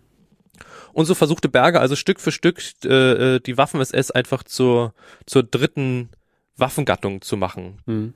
Äh, nebenher, äh, zur vierten, zur vierten, mhm. zur vierten, nebenher Marine und Luftwaffe. Ja. Ähm, und in diesem Expansionskurs, mhm. der, der kam also 43 auch so langsam wieder an die nächste Grenze. Mhm. Und da bot es sich dann jetzt an, also das kam sozusagen direkt zum richtigen Zeitpunkt. Dass man sagen, dass Berger gesagt hat, die Chance ergreifen wir mhm. und auch Himmler, dann kann man ja schon sagen, dass Himmler sehr und auch Hitler ja auch sehr ähm, romantisch verklärt waren von mhm. dem, was Islam bedeutet oder mhm. was islamische Soldaten sind. Mhm. Auch wieder halt aufgrund dieser Kolonialdiskurse mhm. und auch Karl May ist da nicht zu unterschätzen, das romantische Bild, was Karl May gezeichnet mhm. hat und dann dazu die halt dann die Entscheidung kam, ja, wir wollen Muslime als Einheiten haben, weil sie gute Soldaten sind und also ähnlich wie auch die Wehrmacht. Mhm. Ähm, der Unterschied jedoch bei von der Wehrmacht zur Waffen-SS ist, dass sie natürlich jetzt mit knapp anderthalb Jahren, fast zwei Jahren Verspätung anfangen mhm. aufzubauen, solche Einheiten. Mhm. Und es in dem Sinne eine Konkurrenzorganisation gibt, die das Produkt schon rausgebracht hat. Ja. Wenn man das jetzt auch mal wieder so mhm. neudeutsch mhm. auf diesen Business-Sprech das mal so ausdrücken möchte. Das heißt, man muss mehr bieten als der Konkurrent. Mhm. Und das heißt, die Einheiten in der Waffen-SS sollten die gleichen Uniformen kriegen wie die Deutschen und Reichsdeutschen. Die sollten die gleichen Waffen kriegen. Die sollten äh, auch die gleichen Dienstdränge haben können als ähm, ähm, äh, jetzt in der ähm, wie die wie die Deutschen und Reichsdeutschen in der mhm. Waffen SS. Ähm, und das war ein Unterschied zu den zu den Ostlegionen, weil es dort dort minderwertige Waffen, zusammengeflickte Uniformen und extra eingeführte Dienstdränge für Ostlegionäre gab. Hm. Und das wollte man sozusagen überbieten durch bessere, durch bessere, äh, äh, ähm, ja, äh, bessere, bessere ähm, äh, Rahmenbedingungen. Hat das funktioniert? Ja, also da kommen wir zum Punkt, dass man halt deutsche Quellen ja. häufig oder sagen wir mal Verwaltungsschriftstücke mhm. als erstmal per se zutreffend einschätzt. Ja.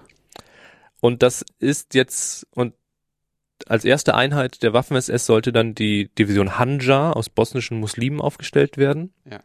Dafür gab es dann auch Rekrutierungskommandos und mhm. einen, der das zentral übernehmen sollte. Karl von Krempler hieß der, auch mhm. ein Volksdeutscher, sprach also die, die lokalen Sprachen. Mhm. Ähm, und der meldete Erfolgszahlen.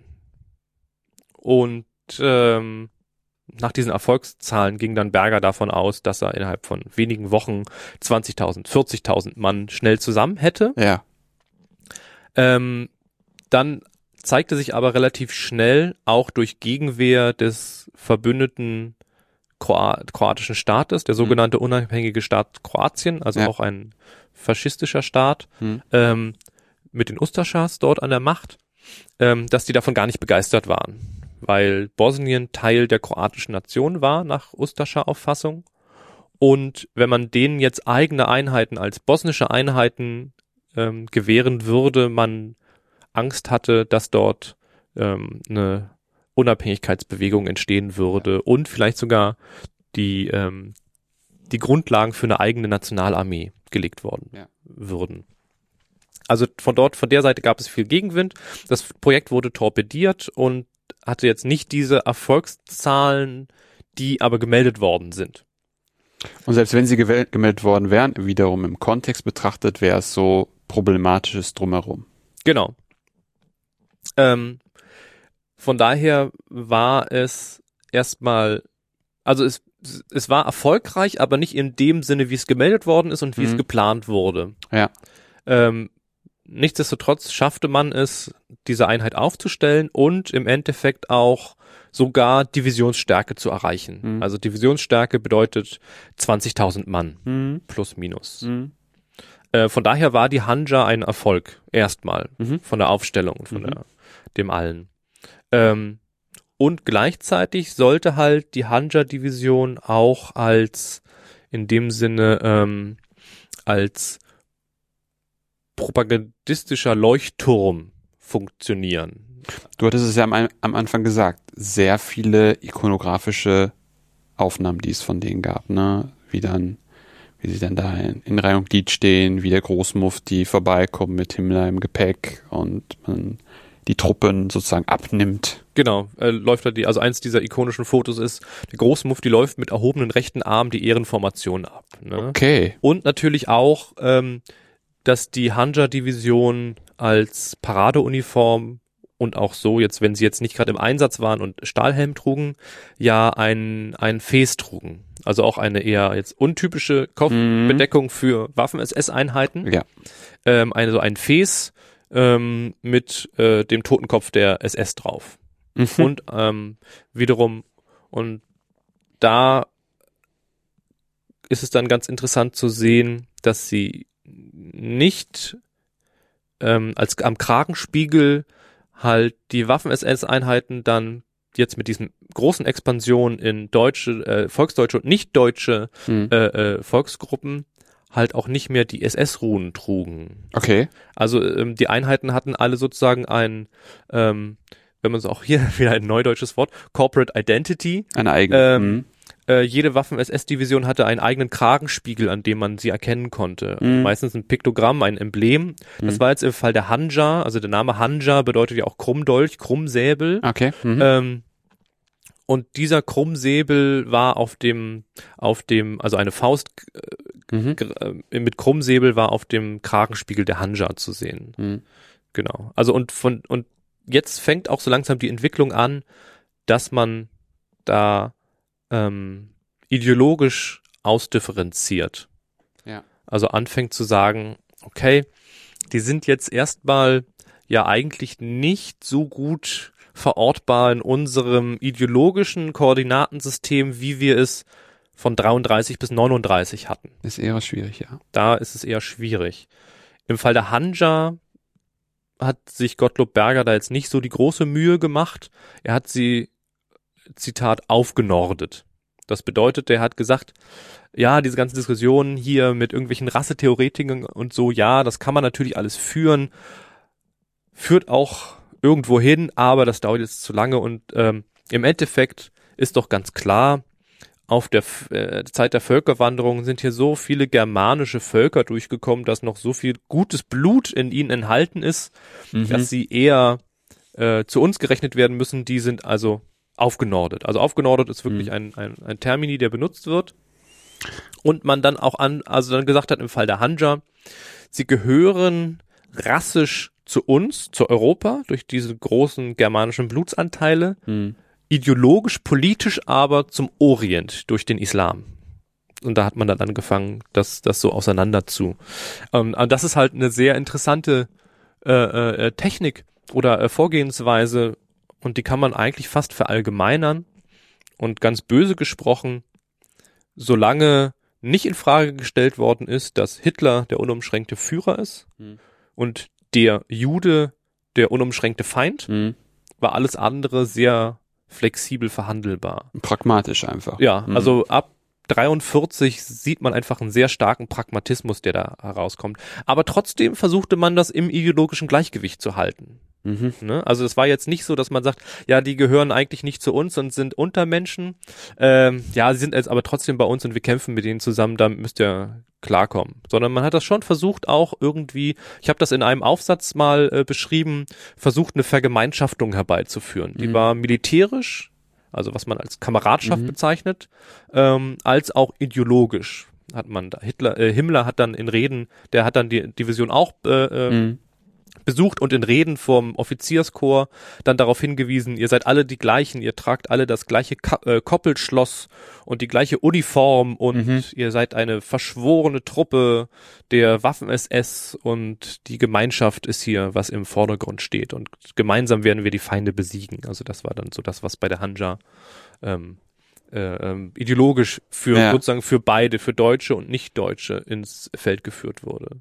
Auf der anderen Seite haben wir bei der Hanja was jetzt ähm, exemplarisch sozusagen durchdekliniert wird, wie soll diese Einheit als muslimisch-islamische Einheit funktionieren. Also wir haben jetzt hier Strukturen, die aufgebaut werden mit Feldgeistlichen, also mit SS-Imamen, die auch mit Curricula zuerst nur in äh, Seminar-Workshops, würde man das heute nennen, mhm. Wochenend-Workshops, mhm. erstmal nur vom Großmufti ausgebildet werden. Danach als nächsten Schritt gab es eine SS-Imamschule in Guben, also auch hier mhm. in der Nähe von Berlin, wo man ein altes Hotel dann zum Schulgebäude umbaute. Und ganz am Ende, und das war dann halt schon bei den äh, dann eher für die anderen SS-Einheiten mit mhm. Muslimen, die dann später noch kamen, 44 und dann 45, gab es dann zum Schluss eine SS-Imamschule in Dresden. Mhm. Also man hat das wirklich auch immer weiter ausgebaut. Und ähm, diese SS-Imame sollten halt, ähm, und das ist auch ein Unterschied zur Wehrmacht, mhm. Teil der Abteilung 6 sein, also Abteilung für Weltanschauungsfragen. Mhm. Also die hatten auch einen politischen Auftrag, während in der Wehrmacht, in den Ostlegionen am Anfang wirklich nur gesagt wurde, also die Wehrmacht sagte, ja, wir haben jetzt kein Problem, wer irgendwie, also wer Gottesdienst machen möchte und vom Kampf beten möchte, also gibt's auch hier, wir haben ja auch Feldgeistliche, äh, könnt ihr machen. Wer müsste aus eurer Mitte heraus jemanden bestimmen, den ihr als dafür geeignet empfindet. Und, und da gab's also an sich geht das, und dazu muss man halt hm. wissen, dass man halt in dem Sinn im Islam hm. ähm, die Gruppe der Betenden bestimmt einen zum Imam, also zum Vorbeter und sagt, wer jetzt von uns am besten sich mit Religion auskennt hm. und am fehlerfreisten meinetwegen das äh, hm, Gebet und äh, zitieren kann, äh, der macht das jetzt einfach für uns. Also ab fünf Personen, glaube ich, war das, wo, dass man einen Imam, einen Vorbeter bestimmen kann das war dann auch noch eins von diesen Benefits oder ein, ähm, ja, doch Benefits, die, die dann die Waffen-SS angeb angeboten hat oder kam das erst äh, im Zuge der Entwicklung, dass man da gesagt hat, okay, wir brauchen auch Imame, die müssen auch ausgebildet werden? Nee, das war schon von vornherein so, so geplant. Also das war also wirklich das erste Telegramm zur Aufstellung der Division Hanja erging an den ähm, volksdeutschen ähm, äh, äh, General äh, Arthur Plebs, ähm, der in der jugoslawischen Armee vorher noch, äh, also in, in, äh, in der K&K-Armee noch gedient Mhm. hatte. Und von Himmler bekam er halt ein Telegramm, den Auftrag zur Aufstellung einer SS-Division, die, Zitat, tunlichst aus äh, Bosniaken mohammedanischer Herkunft zu bestehen habe. Also das war von vorher, von, von, von Anfang an so geplant, Mhm. dass der Islam oder zumindest die Religion dort eine große Rollenspiel, Rolle spielen sollte. Mhm. Weil, und dann auch wieder hier der Diskurs zum Tragen kommt, Mhm. die Kombination Muslime gleich gute Soldaten, Mhm. weil gute Soldaten, äh, weil brutale Soldaten Mhm. und die gebraucht wurden für den asymmetrischen Krieg auf dem Balkan, Mhm. also Partisanenkampf. Und Das Mhm. ist ja das, was sozusagen, sei es die Askari in den Kolonialgebieten, Mhm. Im Ersten Weltkrieg, die, ne? oder? Ähm, Weltkrieg. also wohl, also bis zum Ersten Weltkrieg, genau. Ja. Also Askari-Truppen in, in der Kolonial, deutschen Kolonialzeit bis Mhm. in den Ersten Weltkrieg hinein. Mhm. Ähm, man ihnen unterstellt hat, weshalb man sie auch braucht, weil sie sich einfach lokal gut auskennen und in diesem asymmetrischen Krieg besser bestehen können als die deutschen Soldaten. Ja. Ähm, und das gleiche sozusagen Argument kommt jetzt hier zum Tragen. Wie erfolgreich waren diese Bestrebungen Himmlers Jetzt und dieser Einheit überhaupt? also jetzt erfolgreich im Sinne von äh, äh, militärisch oder Wie du möchtest. Ja, also meine These ist, dass die die Hanja-Division einen neuen Typus innerhalb der Waffen-SS darstellt. Mhm. Wenn man sich die Waffen-SS-Einheiten vorher ansieht, dann sind es Einheiten, die sollen, die sollen wirklich äh, äh, dort sein, wo es zur Sache geht, wo es Mhm. knallt, wo Mhm. also wo Front Front. ist. Mhm. Ne, auch, auch da wieder einer dieser Propagandasätze ist, Waffen-SS ist da, wo die, Fro- wo, wo die Mhm. Front ist oder Ja. irgendwie sowas gab's mal, ne? Glaube ich, so ein, so ein Satz. Oder auch der Begriff der Frontfeuerwehr und was es da alles Mhm. dann propagandistisch gibt. Was ja auch diesen Nimbus, diesen, diese, die, diesen Nimbus der, der soldatischen Elite irgendwie mit, mit Mhm. begründet hat. Da bricht die Hanja aber raus.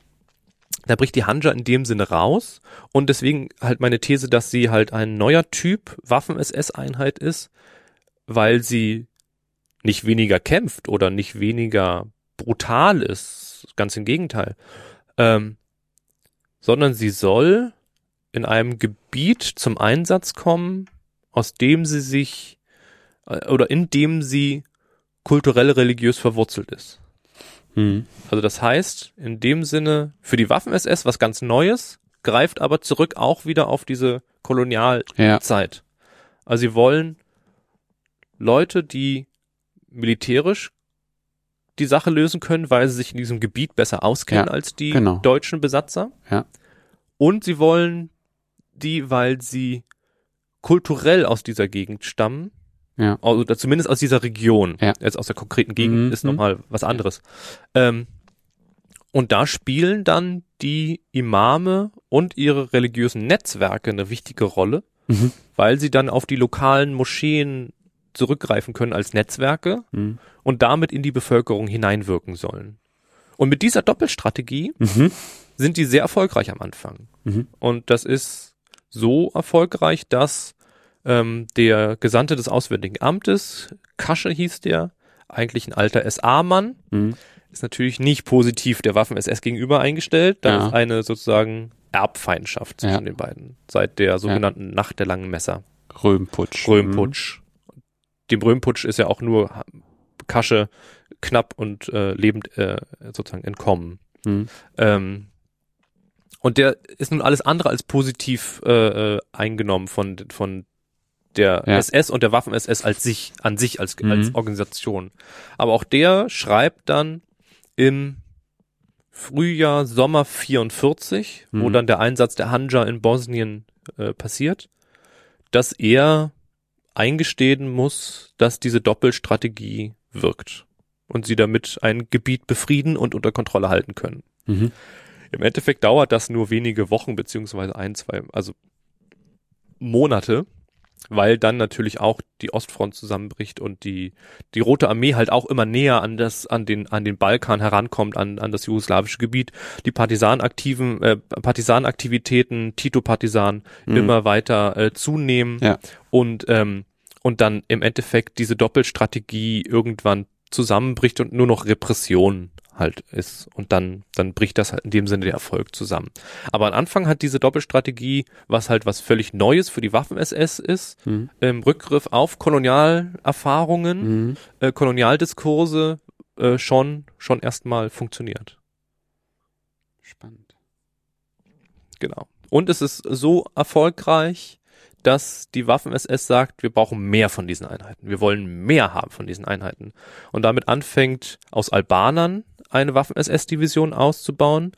Die äh, ähm, Kollegin Franziska Zaug hat dazu ihre Publikation vorgelegt, ihre Doktorarbeit geschrieben, die sich nur mit den Albanern in der Waffen-SS äh, äh, besch äh, beschäftigt. Das war die 21. Waffengebirgsdivision der SS ähm, Skanderbeg, Hm. albanische Nummer eins. Mhm. Und dann wollte man noch eine zweite kroatische muslimische Einheit aufbauen. Das ist dann aber sozusagen diese, diese Expansion ist dann äh, angesichts der vorrückenden Roten Armee dann nicht mehr wirklich äh, erfolgreich gewesen. Auch die Skanderbeg war nie mehr als 6000, 7000 Mann stark. Mhm. Ähm, trotzdem wollte man weiter, auch mit den jetzt dann einsetzenden Flüchtlingstrecks aus dem Osten. Zum Beispiel eroberte ja dann die Rote Armee oder stieß die Rote Armee über die Straße von Kertsch auf die Krim vor. Mhm. Die Deutschen wurden aus dem Kaukasus vertrieben, wieder zurückgedrängt. Ja. Ähm, und jeder, der in dieser kurzen Phase dort mit den Deutschen kollaboriert hatte oder zusammengearbeitet hatte, lief natürlich jetzt Gefahr, äh, im günstigsten Fall nach Sibirien deportiert zu werden. Ja. Im günstigsten Fall. Was ja auch dann sofort geschah. Tschetschenen, ähm, ähm, Krim-Tataren wurden dann auch sofort, äh, jeder, den der Mann habhaft werden konnte, äh, deportiert von den, aus den Gebieten heraus. Also diese Volksgruppen strömten auch mit zurück, mit der äh, zurückweichenden Front. Mhm. Ähm, und man sagte, okay, wir gute Eigenschaften und was ich schon alles erzählt habe, wir brauchen auch noch mehr muslimische Einheiten. Fing man dann noch an, einen kaukasischen Waffenverband der SS und einen turkmenischen, einen osttürkischen Waffenverband der SS aufzubauen. Okay. Also auch noch in den letzten, Genau, im letzten Kriegsjahr. im letzten Kriegsjahr. Genau. Und das sozusagen in der Entwicklung ist das sozusagen der Höhepunkt. Also je, je schlechter die Kriegslage war, desto mehr hat man dann dann auch den Einheiten zugestanden. Also SS-Imamschule, Mhm. Mhm. ähm, Verpflegung. Ja. Okay. Wenn du einen Strich drunter machen würdest, unter jetzt muslimische Einheiten der Waffen-SS und der Wehrmacht, was würdest, wie würdest du es zusammenbinden? Oder Mhm. wie hast du es in deinem Buch zusammengebunden? Na, ich habe, ich habe versucht halt darzulegen, dass es, dass diese Entwicklung, also dass diese Einheiten in verschiedenen Phasen Hm? passierten, also drei Phasen, Hm? Hm? Spezialeinheiten der ersten Phase, Ostlegion der zweiten Phase, Konkurrenz zwischen Wehrmacht und Waffen-SS, Waffen-SS-Einheiten in der dritten Phase. Hm? Und man für jede dieser Phasen Spezifika sieht, Hm? aber trotzdem die alles verbindende These ist, dass dies auf einen Kolonialdiskurs aufbaut Mhm. und auf den auf den Vorstellungen der deutschen Seite, wie eine eigentlich an sich sehr heterogene Gruppe, aber aus deutscher Sicht mit dem Label muslimisch versehen, Hm. vereinheitlichte Gruppe zu sein hat, Mhm. was sich dann in der Praxis, und da habe ich dann auch versucht, soweit die Quellen es hergaben, in der Praxis dann der Realität nicht standhält und Mhm. dann dieses Bild auch bricht. Mhm. Also äh, der Bruch zwischen äh, Plan, Propaganda und Realität halt was ganz anderes ist. Und das habe ich versucht darzustellen, dass dieser Diskurs, der beginnt Mhm. im Kaiserreich, Mhm. der im Ersten Weltkrieg mit dem Verbündeten des Osmanischen Reiches fortgeführt wird, Mhm. bis in den Zweiten Weltkrieg hinein trägt und wirkt, Mhm. weniger eine personelle Kontinuität ist, als Ja. eine inhaltliche, eine Mhm. Vorstellungswelt, die wirkt. Ja. Dass es dazu kam, dass man, dass man äh, Muslime in einem, in einer spezifischen, und das ist dann das, was, glaube ich, die muslimischen Soldaten auf deutscher Seite im Zweiten Weltkrieg von den muslimischen Soldaten auf der alliierten Seite unterscheidet. Ja. Also denen hat man auch gesagt, ihr kämpft für die Befreiung Europas und ihr kämpft gegen einen schlimmen Feind und so Ja. weiter. Aber die hat man jetzt nicht so tief ähm, ideologisch geschult, denn eine weltanschauliche Schulung gab es für alle dieser Phase, also gab es Mhm. in der ersten Phase vielleicht noch am wenigsten, aber für alle diese Einheiten gab es eine ideologische, politische, weltanschauliche Schulung. Mhm. Und die wiederum, und das könnte man dann halt in fortführender These dann irgendwann vielleicht nochmal untersuchen, ist dann die self-fulfilling, self-fulfilling äh, prophecy, Mhm. die nach 45 greift, Ja. wenn die, wenn die Konflikte im Nahen Osten losbrechen mit der Gründung des Staates Israel. Mhm. Also ich möchte da nicht Ross und Reiter vertauschen, Ja. aber sozusagen auch immer, wenn man die Frage hat, wie wirkmächtig war Nazi-Propaganda Ja. für, für die arabische Welt Ja. oder wie erfolgreich waren diese Einheiten, Ja. dann glaube ich, muss man schon das losgelöst sehen von in der konkreten Zeit. Mhm. Und wenn man sieht, dass die deutschen Verbände überall in, im Rückwärtsgang sind, Mhm.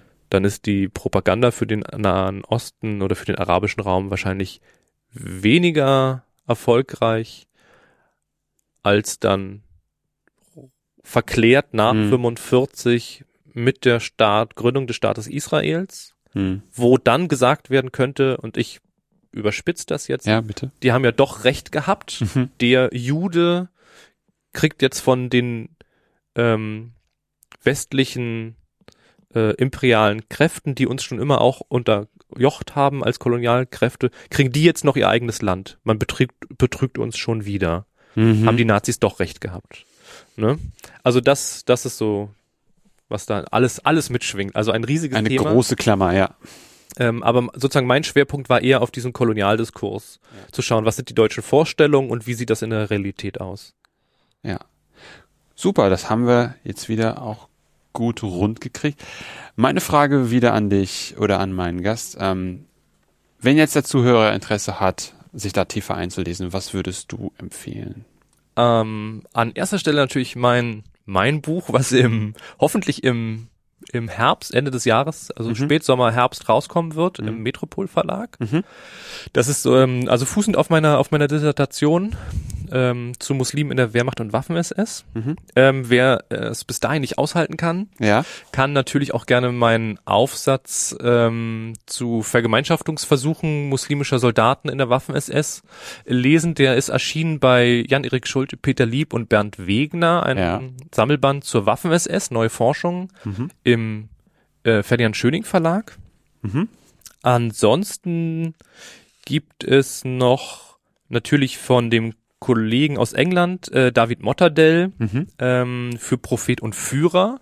Mhm. Ähm, ist jetzt auf Deutsch erschienen, behandelt auch die gleiche Zeit. Ja. Ähm, der macht das aber weniger militärisch. Also ich habe ja wirklich meinen Schwerpunkt auf das Militärische Ja. gelegt und er äh, legt seinen Schwerpunkt, also er hat auch ein Kapitel zum, zum Militär, was jetzt Mhm. Stärken und auch Schwächen hat, sagen Mhm. wir es mal so. Ja. Also die Zahlenfrage wäre da etwas, was Mhm. was jetzt, ähm, wo ich jetzt kritisch wäre. Mhm. Ähm, aber das ist äh, ansonsten ein sehr gutes Buch, wenn man sich da einlesen möchte mit ähm, äh, Politik Ja, der des, große des Deutschen Kontext Reiches wieder. im, Mhm. im globalen Kontext gegenüber der islamischen Welt.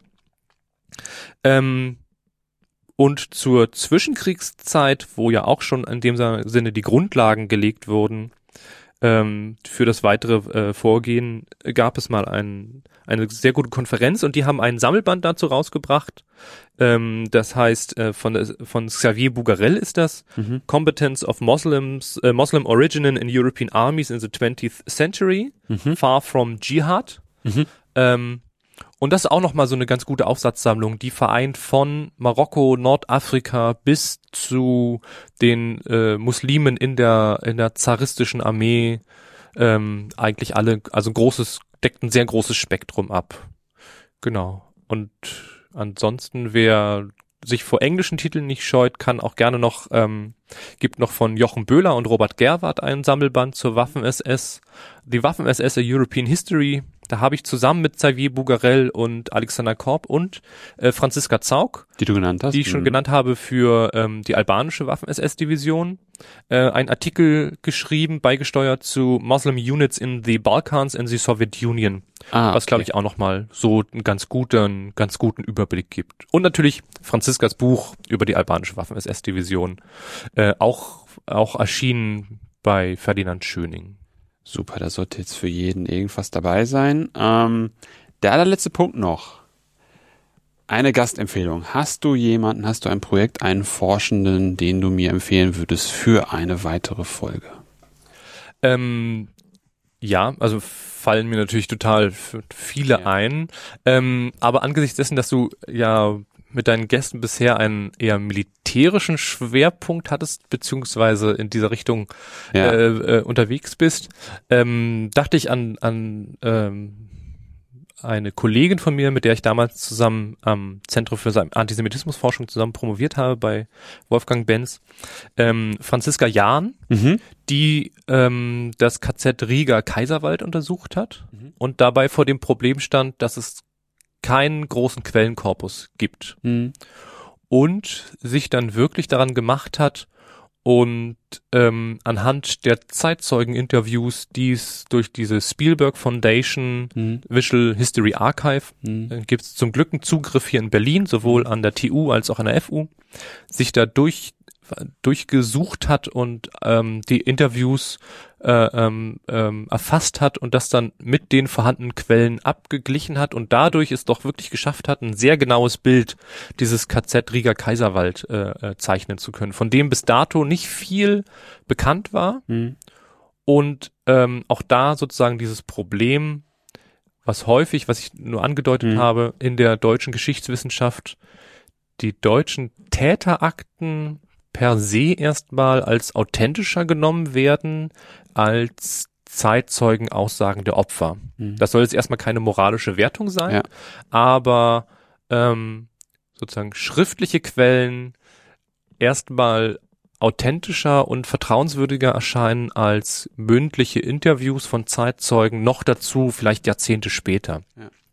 Und ähm, Franz, ähm, äh, äh, doch Franziska zeigt da sehr schön, dass man sich schon auf diese Quellengattung sehr gut einlassen kann und auch sollte und damit, wenn man das mit der notwendigen Quellenkritik macht, auch wundervolle und sehr, sehr gute Ergebnisse erzielen kann. Super, ja, das klingt super spannend. Ja, vielen herzlichen Dank, Stefan, für deine Zeit. Es war sehr spannendes Gespräch. Ich danke dir. Es hat mir sehr viel Spaß gemacht. Das freut mich. Ja, und das war's für heute bei Anno. Wenn es euch gefallen hat, empfehlt den Podcast gerne weiter. Ansonsten hören wir uns bald wieder. In diesem Sinne, auf bald und tschüss.